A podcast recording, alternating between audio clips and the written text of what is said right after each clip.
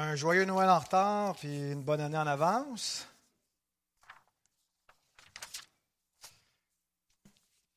Donc, c'est le dernier dimanche de cette fameuse année 2020. Quelle année de grâce, quelle année facile, une année comme toutes les autres. L'Ecclésiaste dit mieux vaut la fin d'une chose que son commencement, et cette année en particulier, on dit Amen.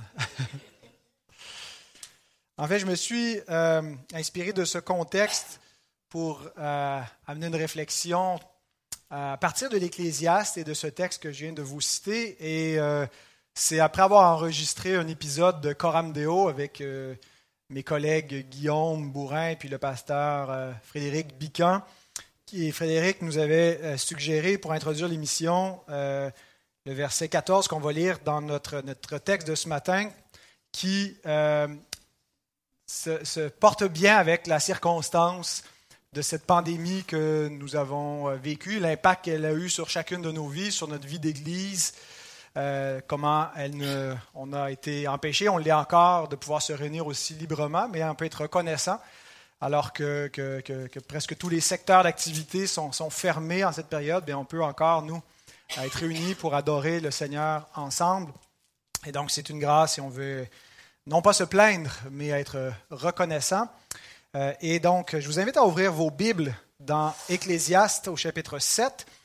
La prédication pour terminer l'année va couvrir les versets 8 à 14. Mieux vaut la fin d'une chose que son commencement. Mieux vaut un esprit patient qu'un esprit hautain. Ne te hâte pas en ton esprit de t'irriter, car l'irritation repose dans le sein des insensés. Ne dis pas d'où vient que les jours passés étaient meilleurs que ceux-ci, car ce n'est point par sagesse que tu demandes cela. La sagesse vaut autant qu'un héritage, et même plus pour ceux qui voient le soleil.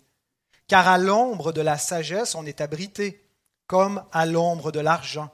Mais un avantage de la science, c'est que la sagesse fait vivre ceux qui la possèdent. Regarde l'œuvre de Dieu. Qui pourra redresser ce qu'il a courbé? Au jour du bonheur, sois heureux et au jour du malheur, réfléchis. Dieu a fait l'un comme l'autre, afin que l'homme ne découvre en rien ce qui sera après lui. Avant d'exposer euh, ce passage, demandons à notre Seigneur de nous accorder la bénédiction sur sa parole. Notre Dieu, nous voulons te remercier de ce qu'on peut être réunis ce matin, mais surtout de ce que nous avons une libre entrée, un libre accès au trône de ta grâce, pour que notre culte ne soit pas terrestre, mais céleste, en esprit, en vérité, en communion avec Dieu dans le ciel, par la médiation vivante de Jésus-Christ. Et Seigneur, on veut te remercier pour cette année qui, s'achève, pour ta fidélité au travers des péripéties de cette année. Ta bonté, ta fidélité se renouvellent chaque matin, Seigneur, et on est reconnaissant. Et on veut, euh, Seigneur, se confier en toi pour terminer cette année avec les cœurs reconnaissants, te prier que par ta parole, tu puisses ajuster notre perspective pour qu'on puisse voir le monde, voir notre vie, voir notre existence dans la perspective de ta parole, selon la façon que tu nous amènes à lire les événements, à comprendre notre existence. Renouvelle notre foi, renouvelle notre confiance en toi par ces saintes écritures. Et on invoque ta bénédiction sur notre assemblée pour l'année qui est devant nous, alors qu'on achève celle-ci. Seigneur, on en commence bientôt une prochaine et on te demande, Seigneur, que cette année 2021 te soit consacrée, que tu sois glorifié dans nos vies de famille, dans nos vies individuelles et dans notre marche en Église. Et nous demandons ces choses au nom de Jésus-Christ. Amen.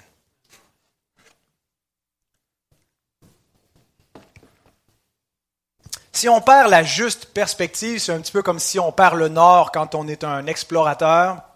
Hein. les explorateurs, si un bon moment donné, leur euh, boussole, leur instrument euh, commençait à être défectueux, ben, ils ne savaient plus où ils allaient. Alors, on a beau avancer, mais si on ne sait pas dans quelle direction exactement on va, eh bien, euh, on est perdu.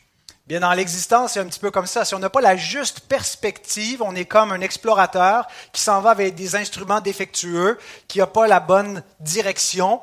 Alors, si on ne fait pas la, juste lecture à la fois de, des temps dans lesquels nous vivons et des événements de, l'existence, eh bien, euh, on, on a perdu le nord. Et ce texte nous parle de trois aspects où notre perspective peut être affectée, à savoir le temps, l'argent et les événements. Alors, ce sera la façon que je vais diviser ces euh, versets que nous avons lus. La perspective sur le temps, versets 8 à 10, la perspective sur l'argent, versets 11 et 12, et la perspective sur les événements, 13 et 14. Et pour garder une juste perspective, ce que fait l'Ecclésiaste, c'est qu'il met en perspective justement par des comparaisons il compare différentes choses. Il dit au verset 8, relisons, Mieux vaut la fin d'une chose que son commencement. J'aime beaucoup le pessimisme de l'Ecclésiaste. Quand on lit ça, euh, c'est pessimiste, mais c'est un saint pessimisme. Il y, a, un mauvais pessimisme, je, pense, quand on se plaint pour rien, on se plaint de tout, mais il existe un saint pessimisme qui est en fait une sorte de, de réalisme où on n'est pas en train d'essayer d'enjoliver l'existence avec des lunettes roses pour voir la vie telle qu'elle n'est pas, pour essayer de, s'encourager, juste de, de, s'auto-motiver. Mais on est capable de regarder les choses en face, on est capable de regarder les choses telles qu'elles sont véritablement. Alors ce n'est pas un, un pessimiste qui est sans espoir, mais c'est quand les choses sont sombres, on fait pas semblant qu'elles sont merveilleuses, et puis on, les accepte, puis on réfléchit. Et c'est ce que fait l'Ecclésiaste. Mais cette affirmation ici, mieux vaut la fin d'une chose que son commencement, n'est pas nécessairement absolue. Ce n'est pas vrai dans toutes, les situations que c'est toujours vrai que mieux vaut la fin que le commencement. Par exemple, des fois, euh, les choses peuvent mal tourner. Ils ont bien commencé, mais ça tourne mal. Donc le commencement était mieux que la fin puisque ça a mal terminé. Parfois, euh, simplement parce que le commencement d'une chose est meilleur. généralement, on préfère commencer nos vacances que les terminer, n'est-ce pas? Euh, on préfère la naissance que la mort, le début de la vie que la mort. Quoique l'Ecclésiaste nous dit dans ce même chapitre au début qu'il vaut mieux aller dans une maison de deuil que dans une maison de festin. Qu'il y a une bonne chose que de s'arrêter puis de réfléchir dans un, un salon mortuaire, réfléchir au sens de la vie et à la mort. Mais donc, euh, il arrive que euh, ce ne soit pas absolument vrai ce qui est dit ici. Néanmoins, il arrive souvent que la fin soit mieux que le commencement. Par exemple, l'Écriture nous dit dans le psaume 126, 5 et 6, Ceux qui sèment avec larmes moissonneront avec chant d'allégresse. Celui qui marche en pleurant quand il porte la semence revient avec allégresse quand il porte ses gerbes. Je peux vous dire que presque chaque fois que je commence à préparer mon sermon, c'est un petit peu ce que je vis. Il y a une espèce de, souffrance de, euh, de mettre en, œuvre cette, euh, discipline de rester assis pour rester concentré étudier la parole.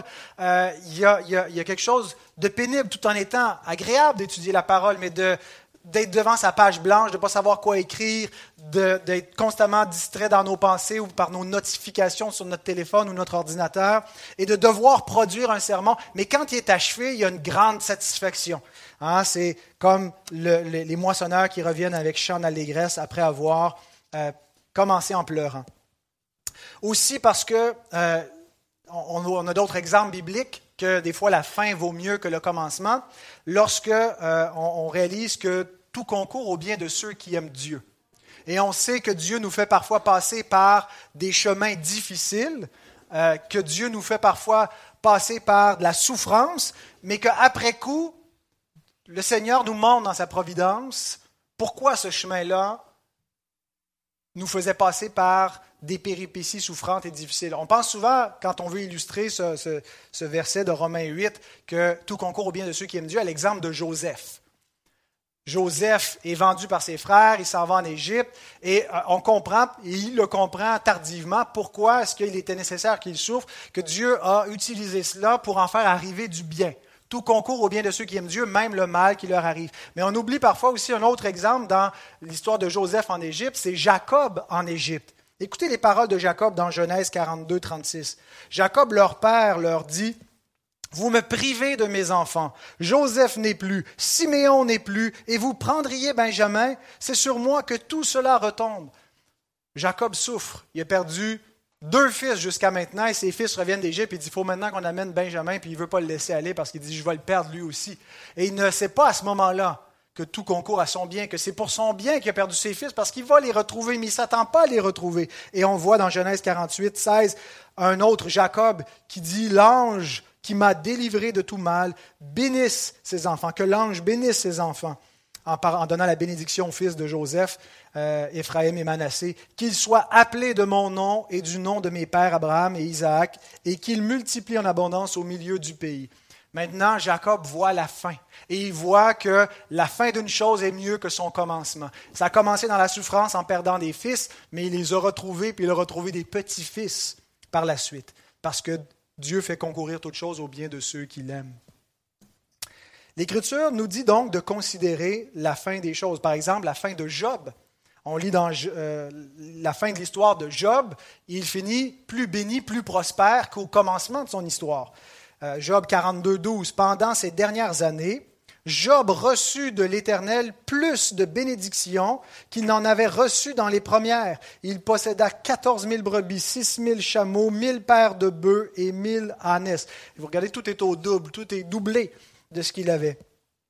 Et Jacques nous dit, Voici, nous disons, bienheureux ceux qui ont souffert patiemment. Vous avez entendu parler de la patience de Job et vous avez vu la fin que le Seigneur lui accorda, car le Seigneur est plein de miséricorde et de compassion. Et ainsi, Jacques nous rappelle, regardez la fin. Portez vos yeux sur la fin de Job et vous avez là ici un peu une typologie de la vie du croyant, de la vie du juste. Il passe par un chemin de souffrance, il passe par des croix, mais ultimement, qu'est-ce qui l'attend? C'est une prospérité et une félicité éternelle. Et donc, le chrétien doit toujours considérer le temps présent. je vous rappelle, le premier point, c'est la juste perspective sur le temps. Alors, pour avoir une juste appréciation du temps présent, il faut le considérer à partir de la fin. Hein, pour reprendre le slogan de, de, collègues compétiteurs qui ont un podcast qui s'appelle Memento Mori et qui prend la fin comme point de départ pour examiner toute chose à partir de, la fin, de la fin ultime, le, grand escaton lorsque Christ va revenir, mais aussi de la fin d'une chose elle-même. Où est-ce que ça mène tout cela?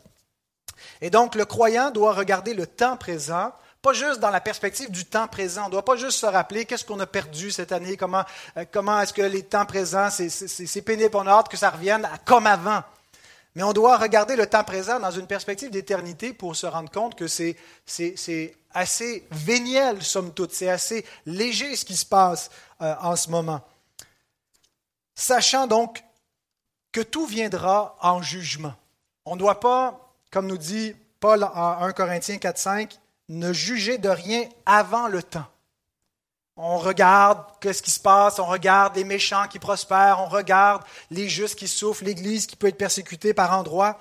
Ne jugez de rien avant le temps, jusqu'à ce que vienne le Seigneur qui mettra en lumière ce qui est caché dans les ténèbres et qui manifestera les desseins des cœurs. Alors chacun recevra de Dieu la louange qui lui sera due. La fin doit nous servir à supporter le présent, à avoir une juste perspective sur le présent, sachant aussi que le temps présent est transitoire et temporaire.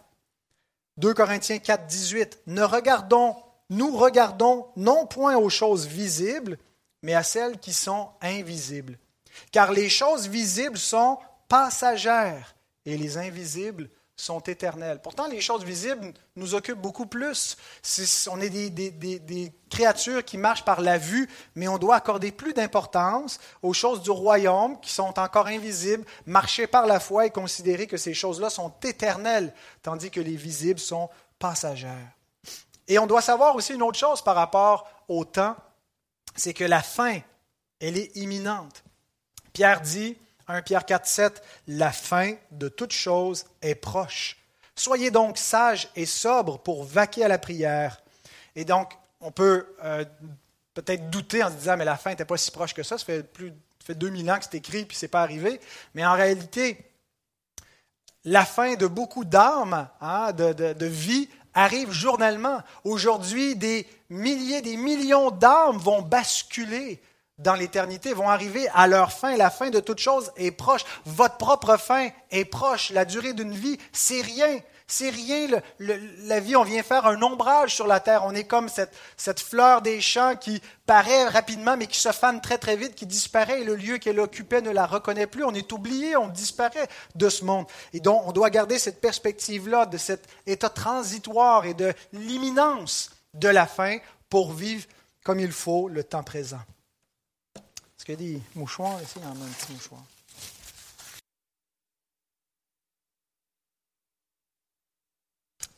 Alors Pierre nous parle de sagesse et de sobriété dans le temps présent, puis il nous donne un moyen pour entretenir ces dispositions qui est la prière comme moyen de grâce. L'Ecclésiaste utilise un terme synonyme, il nous parle de patience. Ecclésiaste, verset, 7, euh, verset 8,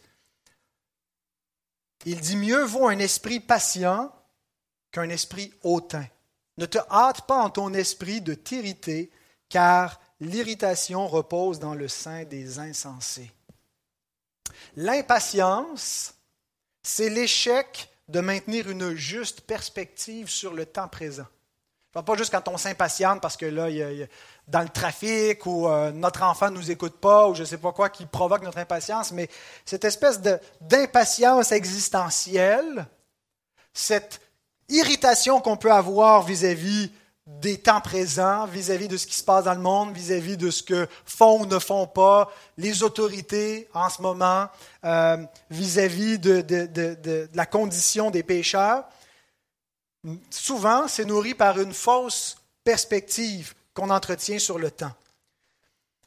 Ce n'est pas tant une question de tempérament, d'avoir un tempérament doux et patient. Je suis sûr que le tempérament peut aider à être plus patient, mais c'est d'abord et avant tout une question de foi et d'espérance. Si on a la foi et si on a l'espérance que la parole de Dieu nous fournit, eh bien, on va avoir la, juste perspective sur le temps. Euh, Proverbe 23, 17 et 18 nous dit que ton cœur n'envie point les pécheurs, mais qu'il ait toujours la crainte de l'Éternel, car il est un avenir et ton espérance ne sera pas anéantie. les pécheurs n'ont pas cet avenir. Leur espérance va s'écrouler, tandis que pour le croyant, le juste, celui qui a la foi dans les promesses de l'Éternel, il a une espérance et c'est ce qui lui empêche d'envier les pécheurs qui vivent comme s'il n'y avait pas de lendemain ou qu'il n'y aurait pas de jugement, qui ne se mettent pas en peine pour observer les commandements de Dieu. N'envie point les pécheurs, n'envie pas leur façon de vivre. Regarde les choses dans une perspective d'éternité. Regarde à partir de la fin, qu'est-ce qui arrive aux pécheurs lorsqu'ils meurent, qu'est-ce qui arrive aux justes lorsqu'ils meurent?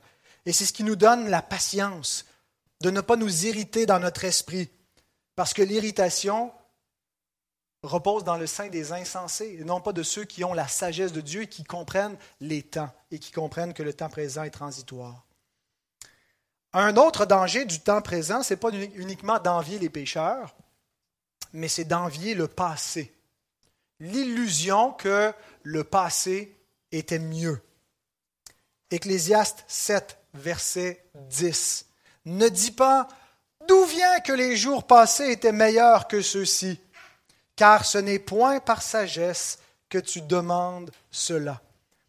Donc, pas seulement d'envier la condition de ceux qui euh, ne connaissent, qui n'ont pas la crainte de Dieu, mais d'envier certaines époques passées qu'on imagine, qu'on idéalise euh, et qu'on pense que c'était meilleur, meilleur avant, meilleur à d'autres époques, euh, qu'on vit à la pire époque. les mœurs n'ont jamais été aussi pires, aussi dégradées qu'aujourd'hui. Charles Bridges, dans son commentaire sur l'Ecclésiaste, dit ceci concernant ce verset. Nous connaissons les jours passés uniquement par témoignage, mais nous vivons les jours présents comme une réalité ressentie. Pensez à la différence entre la façon que nous connaissons le passé et la façon que nous connaissons le présent. Nous connaissons le passé par témoignage, par un récit que nous lisons, qui nous est rapporté, et parfois embelli, et on ne peut pas tout savoir, donc il y a certains faits qui sont triés, et ça nous donne une perspective bien limitée. Tandis que nous ressentons le présent pour le meilleur et pour le pire. Et souvent, ça vient fausser notre perspective à la fois sur le passé et sur le présent. Nous pensons que c'était mieux avant. Et, pas seulement juste que c'était mieux dans notre propre passé, quoique cette année, on aimait mieux 2019 que 2020 parce qu'on avait plus de liberté. Mais on pense parfois que c'était mieux dans d'autres époques, mais ce n'est pas la sagesse qui nous fait penser ainsi, c'est l'ignorance. C'est parce que nous connaissons nous ne connaissons pas véritablement, on peut penser, je ne sais pas, les grands épisodes de la, réforme protestante et puis les grands réveils religieux, puis à l'époque où la culture était euh, saturée de la foi chrétienne d'un bout à l'autre, il n'y avait, avait pas de pluralisme, il n'y avait pas d'athéisme, les institutions étaient chrétiennes mur à mur. Eh bien, il y avait aussi des pandémies, on mourait de peste, il y avait moins de progrès qui permettaient d'alléger ces souffrances-là. Il y avait des guerres de religion, hein, les chrétiens peut-être qu'ils composaient toute la société, mais ils s'entretuaient aussi. Euh, alors, ce n'était pas nécessairement euh, des jours toujours meilleurs. Et donc, c'est souvent l'ignorance et non pas la sagesse qui nous fait idéaliser le passé. Ou si nous pensons que le monde est pire maintenant, que c'est la pire époque, que les mœurs ont jamais été aussi dégradées, eh bien, c'est peut-être parce que nous sommes trop dans le ressenti, à partir de nos propres lunettes, dans le ressenti du présent, et qu'on oublie qu'il n'y a rien de nouveau sous le soleil. Est-ce que c'est la sagesse qui nous fait percevoir les choses ainsi ou c'est plutôt euh, un manque de sagesse? Certains, en ce moment, sont obnubilés par le présent. Pour eux, tout ce qu'ils voient, c'est l'actualité, c'est ce qui se passe dans les nouvelles, c'est les, les élections, c'est les bouleversements dans le monde, euh, c'est cette pandémie, c'est l'attente d'un vaccin, c'est qu'est-ce que ça va entraîner? Autant du côté de, gens qui craignent euh, la mise en place d'un nouvel ordre mondial, de, ceux qui euh, espèrent dans, le, pas d'un nouvel ordre, mais plutôt un succès des autorités de la médecine et ainsi de suite. Et on est juste focusé sur le présent, sur l'actualité. Et on, se plaint de notre monde actuel et on se plaint de ce qui se passe autour de nous. Bien, ne nous plaignons pas du temps présent, mais de nos propres péchés. C'est ce que l'Écriture nous autorise à faire, non pas de nous plaindre de la société, non pas de nous plaindre des autorités, non pas de nous plaindre les uns des autres, mais de nous-mêmes, de notre propre cœur. J'aimerais vous lire euh, un paragraphe un peu plus long que j'ai trouvé euh, très judicieux et édifiant dans le commentaire de Charles Bridges à nouveau qui euh, commente sur cette, plainte qu'on ne doit pas avoir en disant d'où viennent que les jours d'avant étaient meilleurs, que nos jours sont tellement mauvais maintenant et néfastes. Il dit, c'est de la folie de se plaindre du présent siècle mauvais, alors qu'il y a tellement plus de raisons de se plaindre de nos mauvais cœurs. Car si le cœur des hommes était meilleur, les temps seraient mieux. Si les temps sont mauvais, que faisons-nous pour les rendre meilleurs? N'avons-nous pas contribué à les rendre pires? Et le fait de murmurer des plaintes ne les aggrave-t-il pas davantage? Pourrions-nous changer les nuages en soleil et serait-ce vraiment à notre avantage? Notre Père infiniment sage et bienveillant ne sait-il pas mieux ce qui est à notre avantage que les dictats de notre pauvre condition déchue? Ce n'était pas notre destin de naître dans les jours passés et soi-disant meilleurs, mais il est certainement de notre devoir de tirer profit de tout ce qui nous apparaît mauvais en nous soumettant joyeusement à ce que nous ne pouvons pas changer. À chaque époque, il y aura des gens pour murmurer et se plaindre. Quant à nous, laissons Dieu faire son travail et occupons-nous d'une autre, qui n'est pas tant de changer le monde, mais de changer nous-mêmes afin de servir notre propre génération par la volonté de Dieu en laissant la méchanceté de l'époque où nous vivons nous rendre plus sages, plus circonspects et plus humbles. Tirons profit des jours mauvais que nous pouvons connaître au cours de notre existence, non pas pour essayer de les changer, mais d'être façonnés et changés par l'épreuve, par la souffrance, par les frustrations de la vie, pour devenir plus patients, plus humble, plus doux, plus sage, plus circonspect et plus utile pour répandre la bonne odeur de la connaissance de Jésus-Christ autour de nous. Alors, conclusion sur la juste perspective sur le temps. Ne regardons pas derrière, mais devant. Regardons à l'éternité. Regardons à la fin de toute chose. Regardons au retour glorieux de notre Sauveur. N'idéalisons pas les autres époques. Tirons leçon des autres époques. Tirons avantage et tirons profit de notre propre temps. Mais rappelons-nous que ce temps est temporaire, que le temps est court et que nous devons le racheter. Dieu voulant, ce sera le, thème du prochain message pour commencer l'année 2021, racheter le temps. Deuxième perspective sur l'argent, un peu plus court cette fois, versets 11 et 12. La sagesse vaut autant qu'un héritage, et même plus pour ceux qui voient le soleil. Car à l'ombre de la sagesse, on est abrité, comme à l'ombre de l'argent. Mais un avantage de la science, c'est que la sagesse fait vivre ceux qui la possèdent.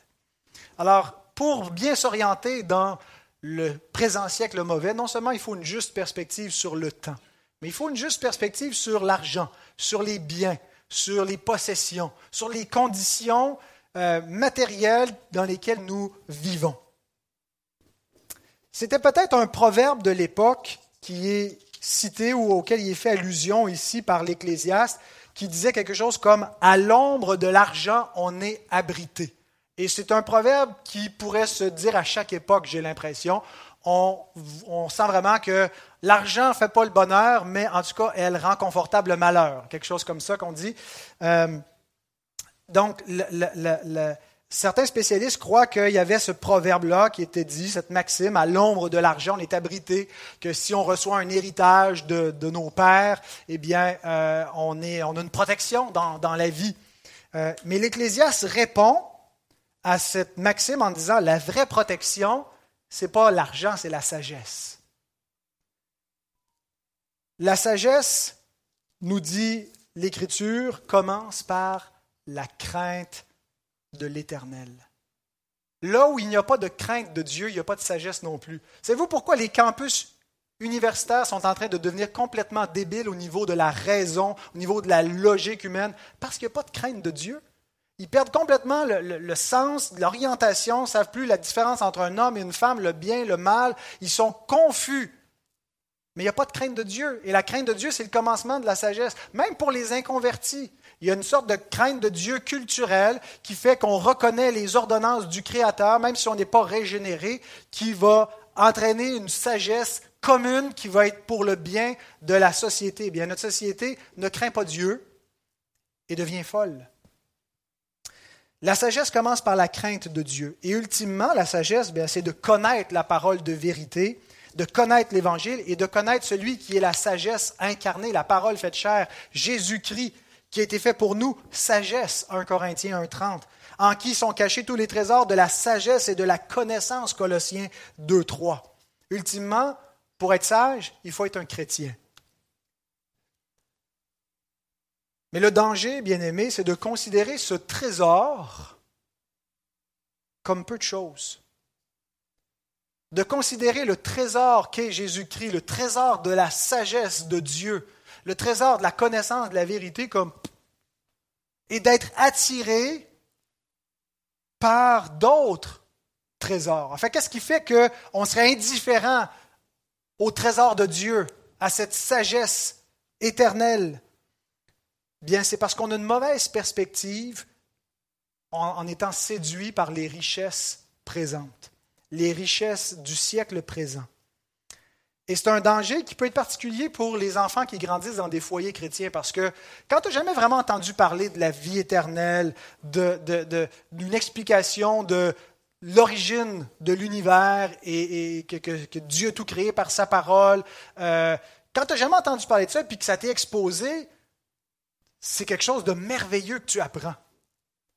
D'apprendre parler de, ton Créateur, de comprendre la vérité, d'être exposé à, de comprendre le mystère de l'existence. Tu viens d'apprendre pourquoi tu es sur la terre, euh, qu'est-ce que tu fais là? Ah, tout devient extraordinaire dans la perspective de la révélation de Dieu et de cet évangile où on est réconcilié avec Dieu puis on a la vie éternelle.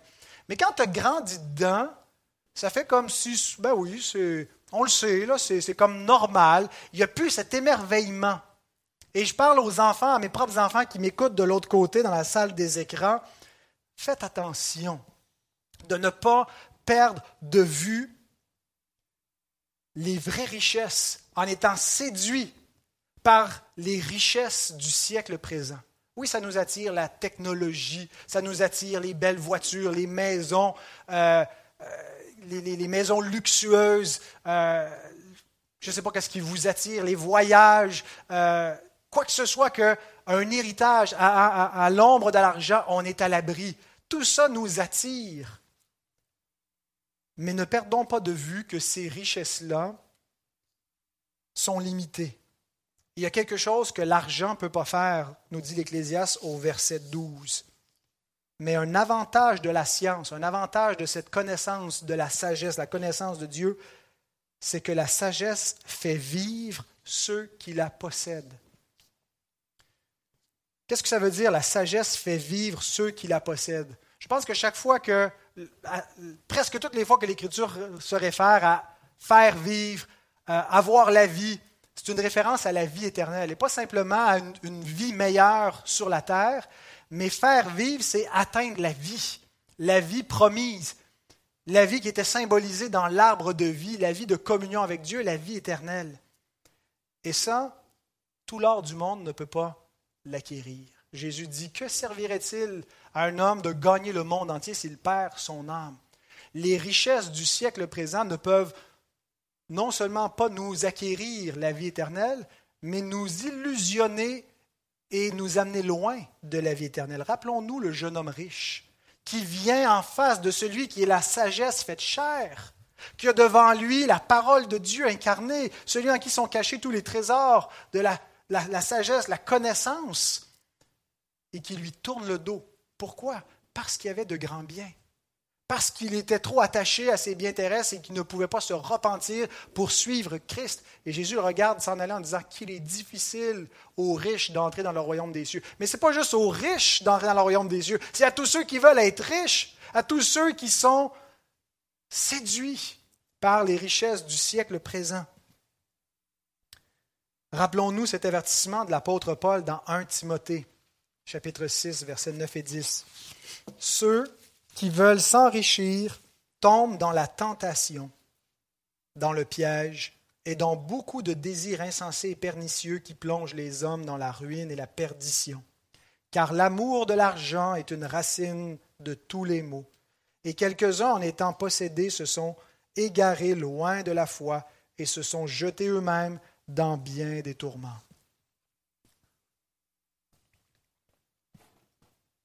Alors comment on évite de tomber dans ce piège de la tentation, de vouloir s'enrichir, de convoiter des biens, de convoiter des richesses? Bien, il y a trois vertus chrétiennes à entretenir pour garder une juste perspective sur notre avoir, sur nos possessions.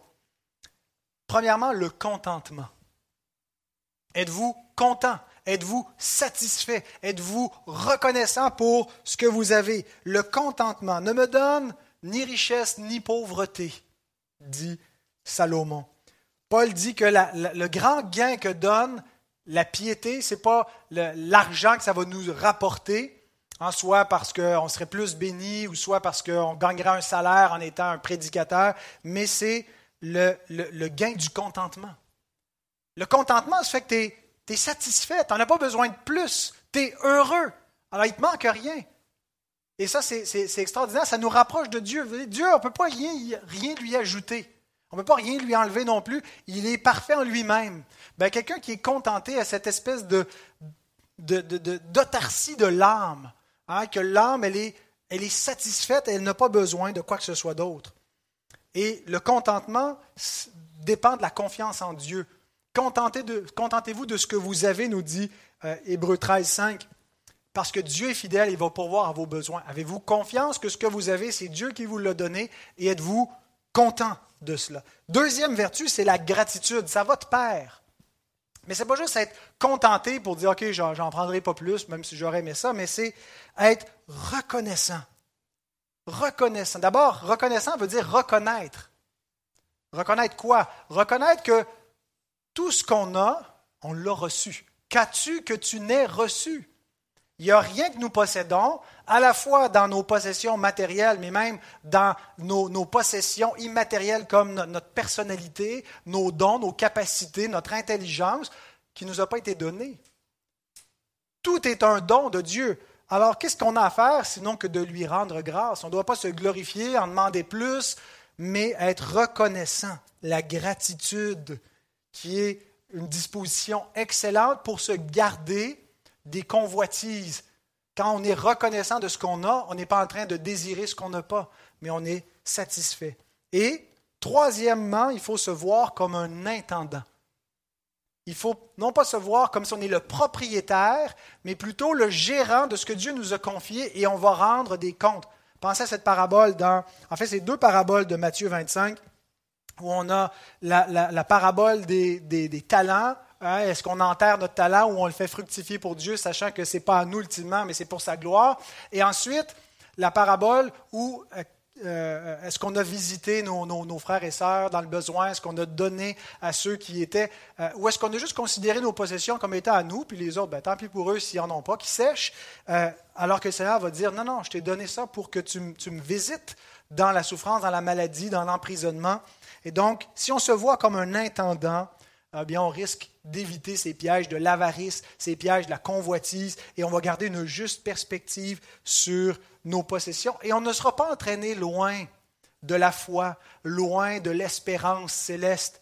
On va être bien ancré, on va considérer que notre trésor en Jésus-Christ est infiniment plus grand et meilleur que nos possessions terrestres. Puis si on doit perdre nos possessions terrestres pour être fidèle à notre héritage céleste, bien, on va être capable de payer ce prix-là plutôt que de renier Christ pour garder nos biens et notre confort.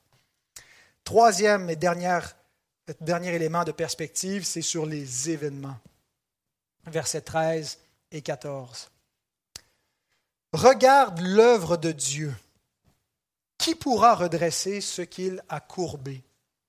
Au jour du malheur, sois heureux, et au jour, pardon, au jour du bonheur, au jour du bonheur, sois heureux, et au jour du malheur, réfléchis. Dieu a fait l'un comme l'autre, afin que l'homme ne découvre en rien ce qui sera après lui. Voyez-vous, la chaîne des événements n'est pas juste une suite aléatoire qui arrive comme euh, une fatalité, euh, comme quelque chose que personne ne contrôle. Ça, c'est une pensée païenne. La chaîne des événements non plus n'est pas contrôlée ou dirigée par l'homme ou par le diable. Ça, c'est une pensée ou complotiste ou scientiste. Il y a d'un côté, dans notre situation actuelle, il y a des gens qui se disent, non, non, il y a un complot, puis il y a, des gens qui, dirigent le monde. Il y a Bill Gates, puis je ne sais plus qui, qui sont dans cette, chambre avec de la fumée, là, puis sont en train de décider qu'est-ce qui va se produire, puis ils vont nous mettre des puces dans le vaccin, puis ainsi de suite.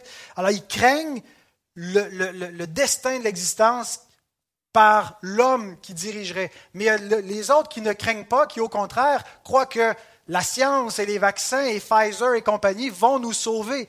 Mais donc, l'un et l'autre, bien qu'ils prennent l'opposé l'un de l'autre, ont la même perspective sur les événements, c'est que c'est l'homme qui dirige. Alors que l'Ecclésiaste nous dit que les événements sont dirigés par un Dieu souverain. Notre confession de foi nous montre que l'Ecclésiaste était bel et bien dans la même perspective théologique que nous, c'est-à-dire qu'il croyait à la souveraineté de Dieu.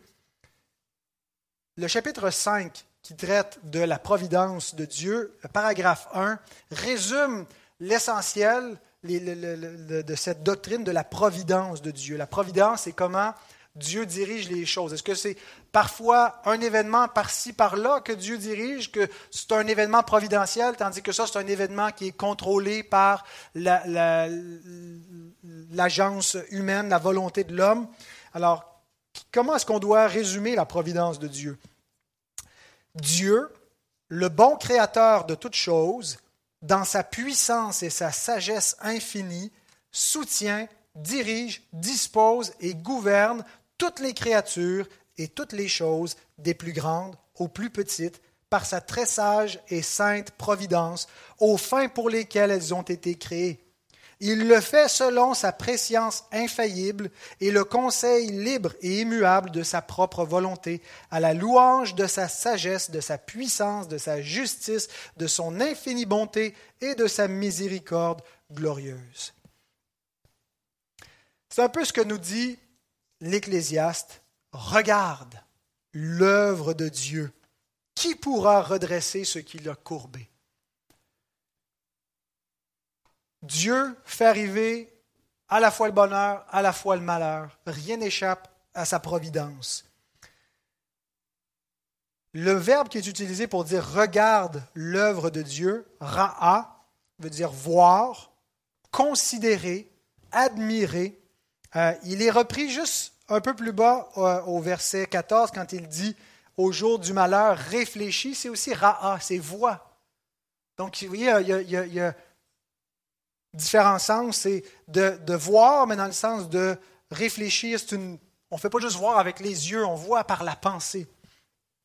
Regarde, considère ce que Dieu fait. Qui pourra redresser ce qu'il a courbé? Ce qu'il est en train de nous dire ici, c'est que l'homme ne peut rien changer au décret divin. Ce n'est pas l'homme qui est au contrôle. Bien sûr que l'homme a une agence, bien sûr que l'homme est un agent volontaire, une volonté propre, il est responsable de ce qu'il fait. Mais la souveraineté de Dieu est telle que même les libres décisions de l'homme, pour lesquelles il est responsable et imputable, s'inscrivent dans le décret divin. Il n'échappe pas au contrôle de Dieu. Même les hommes, quand ils se sont ligués ensemble pour mettre à mort le seul juste, Christ, ils l'ont fait selon le dessein arrêté de Dieu. Ils ont fait tout ce que la main de Dieu avait arrêté d'avance. Ils sont quand même coupables de l'avoir fait. Mais donc, ça nous, ça nous indique la souveraineté de Dieu. Qui pourra redresser ce qu'il a courbé? Qui peut changer quoi que ce soit au dessein et au plan de Dieu? Nous ne savons pas ce que Dieu fait. Il ne rend pas des comptes aux hommes. Il ne nous demande pas conseil. Il ne se justifie pas à nous. Il impose sa volonté. Notre Dieu est au ciel et il fait tout ce qu'il veut. Et l'homme ne peut rien changer vis-à-vis de ses décrets. Et on a deux sortes d'hommes dans le monde qui réagissent vis-à-vis le Dieu souverain. Il y a les rebelles qui blasphèment un tel Dieu, qui se, contestent son pouvoir, qui veulent dominer, qui veulent imposer leur pouvoir sur la terre par leur langue et par leurs actions, qui veulent que ce soit leur volonté qui soit faite, comme l'homme et la femme dans le jardin qui voulaient être Dieu. Vous serez comme Dieu. Vous allez décider pour vous-même. Vous allez vous déterminer vous-même. C'est ce que les hommes prétendent être, c'est ce qu'ils veulent faire. Mais le juste, quant à lui, fait deux choses, nous dit l'Ecclésiaste. Au jour du bonheur, il se réjouit. Il se réjouit devant Dieu parce qu'il sait que c'est Dieu qui lui donne ce bonheur. Il rend grâce à Dieu pour ce bonheur. il jouit de la vie que Dieu lui donne. Il n'a pas besoin d'être dans une existence misérable à chaque jour de sa vie pour euh, pleurer. Il est capable de jouir des bienfaits de Dieu. Et même, je dirais que c'est un péché de ne pas se réjouir devant Dieu quand on est appelé à le faire. Euh, Dieu dit à son peuple dans Deutéronome 16, 11 qu'ils devront se réjouir. Et dans Deutéronome 28, quand il fait venir les malédictions, il dit tout ça va venir parce que vous ne vous serez pas réjouis des bénédictions que je vais vous avoir données. L'ingratitude, la plainte, ainsi de suite. Ne pas savoir se réjouir devant Dieu de la bonne façon et de, de vivre pour sa gloire avec gratitude et reconnaissance, c'est un péché. Et Jacques nous dit si on sait faire le bien qu'on ne le fait pas, nous péchons. Donc, frères et sœurs, il est légitime de jouir des bénédictions temporelles que Dieu vous donne. Dieu nous donne toutes choses avec abondance afin que nous en jouissions. Pas pour qu'on en devienne esclave. On doit garder un saint contrôle sur notre, portefeuille, sur euh, l'usage qu'on fait de la nourriture ou de la boisson. Euh, mais Dieu ne nous donne pas la nourriture juste pour qu'on jeûne. Dieu ne nous donne pas de l'argent juste pour qu'on l'économise. Dieu nous donne tout ce qu'il nous donne avec abondance afin qu'on en jouisse, nous dit Paul dans 1 Timothée 6, 17. Mais l'Ecclésiaste le dit de façon plus poétique encore, deux chapitres plus loin. Chapitre 9, versets 7 à 9. Va, mange avec joie ton pain et bois gaiement ton vin, car dès longtemps Dieu prend plaisir à ce que tu fais. Quand tout temps tes vêtements soient blancs et que l'huile ne manque point sur ta tête, Jouis de la vie avec la femme que tu aimes pendant tous les jours de ta vie de vanité que Dieu t'a donnée sous le soleil, pendant tous les jours de ta vanité, car c'est ta part dans la vie, au milieu de ton travail que tu fais sous le soleil. Alors un bon conseil, faites de la loi de Dieu vos délices, apprenez-la pour connaître les paramètres de votre liberté, jusqu'où vous pouvez jouir de, cette liberté-là dans l'abondance que Dieu vous donne, et puis réjouissez-vous de tout ce que Dieu vous donne en le remerciant. Au jour du bonheur, le juste se réjouit. Cependant, le juste n'est pas qu'un jouisseur devant Dieu. Et c'est la deuxième chose qu'il fait au jour du malheur, il réfléchit. Donc, comme je l'ai dit, c'est le même verbe qu'au verset 13. Regarde l'œuvre de Dieu regarde euh, ici encore, réfléchis quand vient le malheur. Réfléchir à quoi exactement? Je pense, entre autres, à la relation qu'il y a entre Dieu et mon malheur. Dieu et la situation souffrante qui se produit. Et il y a différentes réflexions qui pourraient être fausses auquel il faut prendre garde au jour du malheur. Penser que Dieu me punit. Dieu me punit. Ou Dieu ne me punit pas, mais euh, c'est comme s'il se moque de moi. Il pourrait euh, me, bénir plus, mais il n'a pas envie. Pourquoi? Il n'est pas aussi bienveillant de penser que Dieu devrait juste nous donner ce qu'on désire. C'est une fausse réflexion. Ou des fois, on veut épargner Dieu de ses, pensées humaines quand vient le malheur, quand vient la souffrance. On ne veut pas donc accuser Dieu, imputer du mal à Dieu. On va réduire un petit peu sa souveraineté. On va dire, ben, Dieu fait son possible. Hein? Euh, Dieu veut bien, mais il ne peut pas. Euh, comme ce qu'on appelle le théisme ouvert. Euh, Dieu ne sait pas d'avance ce qui va arriver. Fait quand vient un malheur, Dieu l'apprend en même temps que nous. Ce n'est pas lui qui le fait venir. Alors que Dieu l'éclame pour lui. Arrive-t-il un malheur dans une ville sans que j'en sois l'auteur, dit l'Éternel des armées? Alors Dieu ne sent pas le besoin qu'on le défende.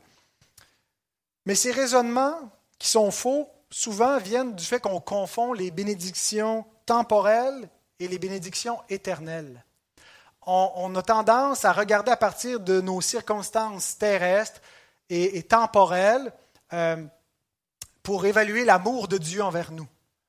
Ça va bien, Dieu m'aime, ça va pas bien, Dieu m'aime moins, ou il est fâché contre moi, ou pourquoi il m'enlève des bénédictions, j'ai mal agi, j'ai pas assez prié, j'ai manqué de foi. Et c'est pas à dire qu'il n'y a pas une place pour une discipline paternelle de Dieu dans notre vie et qu'il utilise les malheurs pour nous faire participer à sa sainteté. Mais il ne faut pas confondre les bénédictions temporelles et éternelles. Il faut avoir une, juste théologie pour bien comprendre et bien distinguer et interpréter ce qui se passe dans les événements de notre existence. Charles Bridges commente à cet effet, il dit, Le Seigneur n'a jamais désigné la prospérité temporelle comme le sceau incontestable de son amour. C'est une phrase très très importante. Le Seigneur n'a jamais désigné la prospérité temporelle comme le sceau incontestable de son amour. Est-ce que ça veut dire quand on est, quand on est béni, c'est la preuve que Dieu nous aime, c'est la preuve de son amour? La preuve de l'amour de Dieu, c'est que Christ est mort pour nous. Et il y a des gens qui sont dans une grande misère temporelle. Il y a des chrétiens qui sont persécutés, qui sont emprisonnés, et Dieu les aime. Et ce qui leur arrive n'est pas une preuve qui contredirait l'amour de Dieu. Euh, l'amour de Dieu est éprouvé une fois pour toutes à la croix et les bénédictions temporelles ne sont pas garanties, ne sont pas promises. Écoutez le reste de la, citation, il dit, Tout arrive également à tous, même sort pour le juste et pour le méchant. Ecclésiaste 9.2. Son alliance, qui inclut aussi la verge de correction pour son enfant, le protège cependant de la malédiction. Les bénédictions temporelles ne sont pas garanties dans la nouvelle alliance. Ce dont on est garanti, c'est de la malédiction éternelle. Et sur terre, on va goûter des bénédictions et des souffrances, des jours heureux et des jours de malheur. Alors nous devons, en réfléchissant, reconnaître que Dieu est souverain sur notre bonheur et sur notre malheur. et dire comme Job. Il dit, Quoi? Nous recevons de Dieu le bien et nous ne recevrions pas aussi le mal? L'Éternel a donné, l'Éternel a ôté. Béni soit le nom de l'Éternel. Nous devons reconnaître que Dieu est souverain sur nos circonstances, sur les événements, qu'ils soient à l'échelle de la planète, qu'ils soient à l'échelle de notre vie. Dieu demeure souverain sur les petites choses comme sur les grandes choses, sur un moineau qui tombe, qui meurt, ça n'échappe pas à la volonté, au décret de notre Père céleste et sur l'ensemble des circonstances heureuses ou malheureuses de notre existence. Cependant, notre calvinisme, notre confiance dans la souveraineté de Dieu ne doit pas être un calvinisme obscur.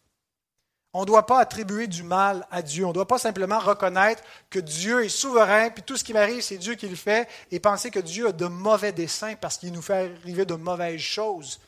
On doit être capable de souffrir la croix avec foi et confiance. Je vous cite Stephen Charnock, qui a écrit un, ouvrage classique sur les attributs de Dieu, euh, qui, est excellent.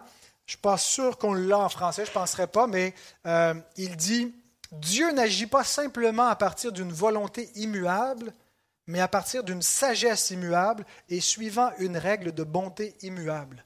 On ne peut pas juste imaginer la souveraineté de Dieu comme une espèce de bulldozer ou un rouleau compresseur qui avance, qui avance, et qui est juste comme une espèce de volonté fataliste qui écrase tout, parce que c'est une volonté immuable.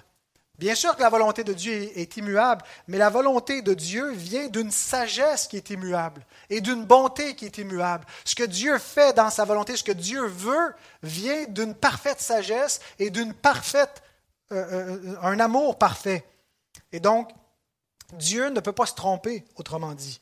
Alors pour glorifier Dieu dans l'épreuve, il faut avoir cette confiance, cette foi persévérante et avoir même de la gratitude dans l'épreuve. J'étais heureux mercredi soir quand on, s'est réunis en personne et virtuellement d'entendre vos actions de grâce, d'entendre euh, la reconnaissance que euh, combien, même si on était empêché de se rencontrer cette année, ça nous a fait prendre conscience comment l'Église est précieuse, comment la communion fraternelle est précieuse, combien on a hâte au prochain agapé. Alors plutôt que se plaindre qu'on n'en a pas, on, réfléchit au jour du malheur, puis on se dit, Seigneur, on a hâte que ça revienne, mais on te rend grâce pour toutes ces, ces bonnes fois où on l'a eu, puis on réalise combien c'était précieux, on ne le réalisait peut-être pas autant.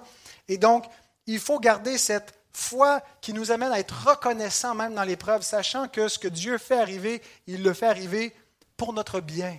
Il le fait arriver pour sa gloire. Et c'est bon. Tout ce qui nous arrive est voulu par Dieu. Il n'y a pas d'accident qui échapperait à son contrôle. Et donc, une façon de garder la gratitude au jour du malheur est de se souvenir de ceci. Dernière citation de M. Bridge qui dit c'est d'autant plus merveilleux lorsqu'on se souvient que nous n'avons pas mérité un seul instant quelque bénédiction dont nous pouvons bénéficier et que nous méritons bien pire que toute souffrance que nous pouvons endurer. Si vous avez compris l'Évangile, vous pouvez dire Amen à cela. Toutes les bénédictions que vous avez, vous ne les avez pas méritées. Puis toutes les souffrances que vous endurez, vous méritez encore pire que cela. C'est ce que nous méritons comme pécheurs, une souffrance éternelle. Eh bien, nous sommes bénis. Et c'est ce qui peut nous permettre de dire, même dans l'épreuve, même dans l'agonie, qu'on est heureux, qu'on est béni, parce qu'on n'a pas la souffrance qu'on mérite, puis on a la bénédiction qu'on ne mérite pas, puis surtout, on a l'espérance d'une bénédiction et d'une félicité éternelle. L'Ecclésiaste termine en disant, Dieu a fait l'un comme l'autre afin que l'homme ne découvre en rien ce qui sera après lui. Dieu a fait le bonheur comme le malheur afin que l'homme ne découvre en rien ce qui sera après lui. C'est un rappel qu'il y a une limite qui nous a été imposée. Un rappel que Dieu nous a donné une place. Et si haut l'homme soit-il placé dans la création, hein, comme nous dit David dans le psaume 8, tu l'as fait de peu inférieur à Dieu, tu as tout mis sous ses pieds en parlant de l'homme. Qu'est-ce que l'homme que tu te souviennes de lui? Il, il, occupe la place la plus noble, la plus élevée dans le plan de Dieu. Bien, si haut que Dieu ait placé l'homme, il lui a quand même donné une limite. Il l'a quand même humilié sous le soleil. Il a quand même soumis ses jours à des misères.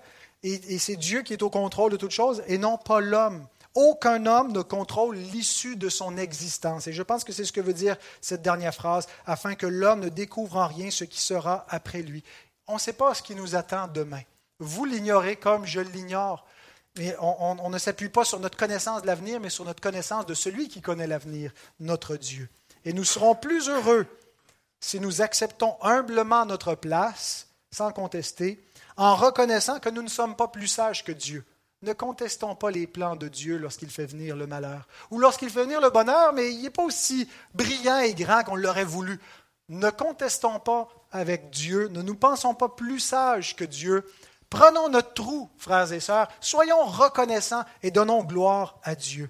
Et si on accepte la vie comme elle vient, non pas comme une fatalité, mais en remettant nos âmes, comme dit Pierre ici, 1 Pierre 4, 19, que ceux qui souffrent selon la volonté de Dieu remettent leur âme au fidèle Créateur en faisant ce qui est bien. C'est ainsi que nous serons heureux, que nous glorifierons Dieu. Prions.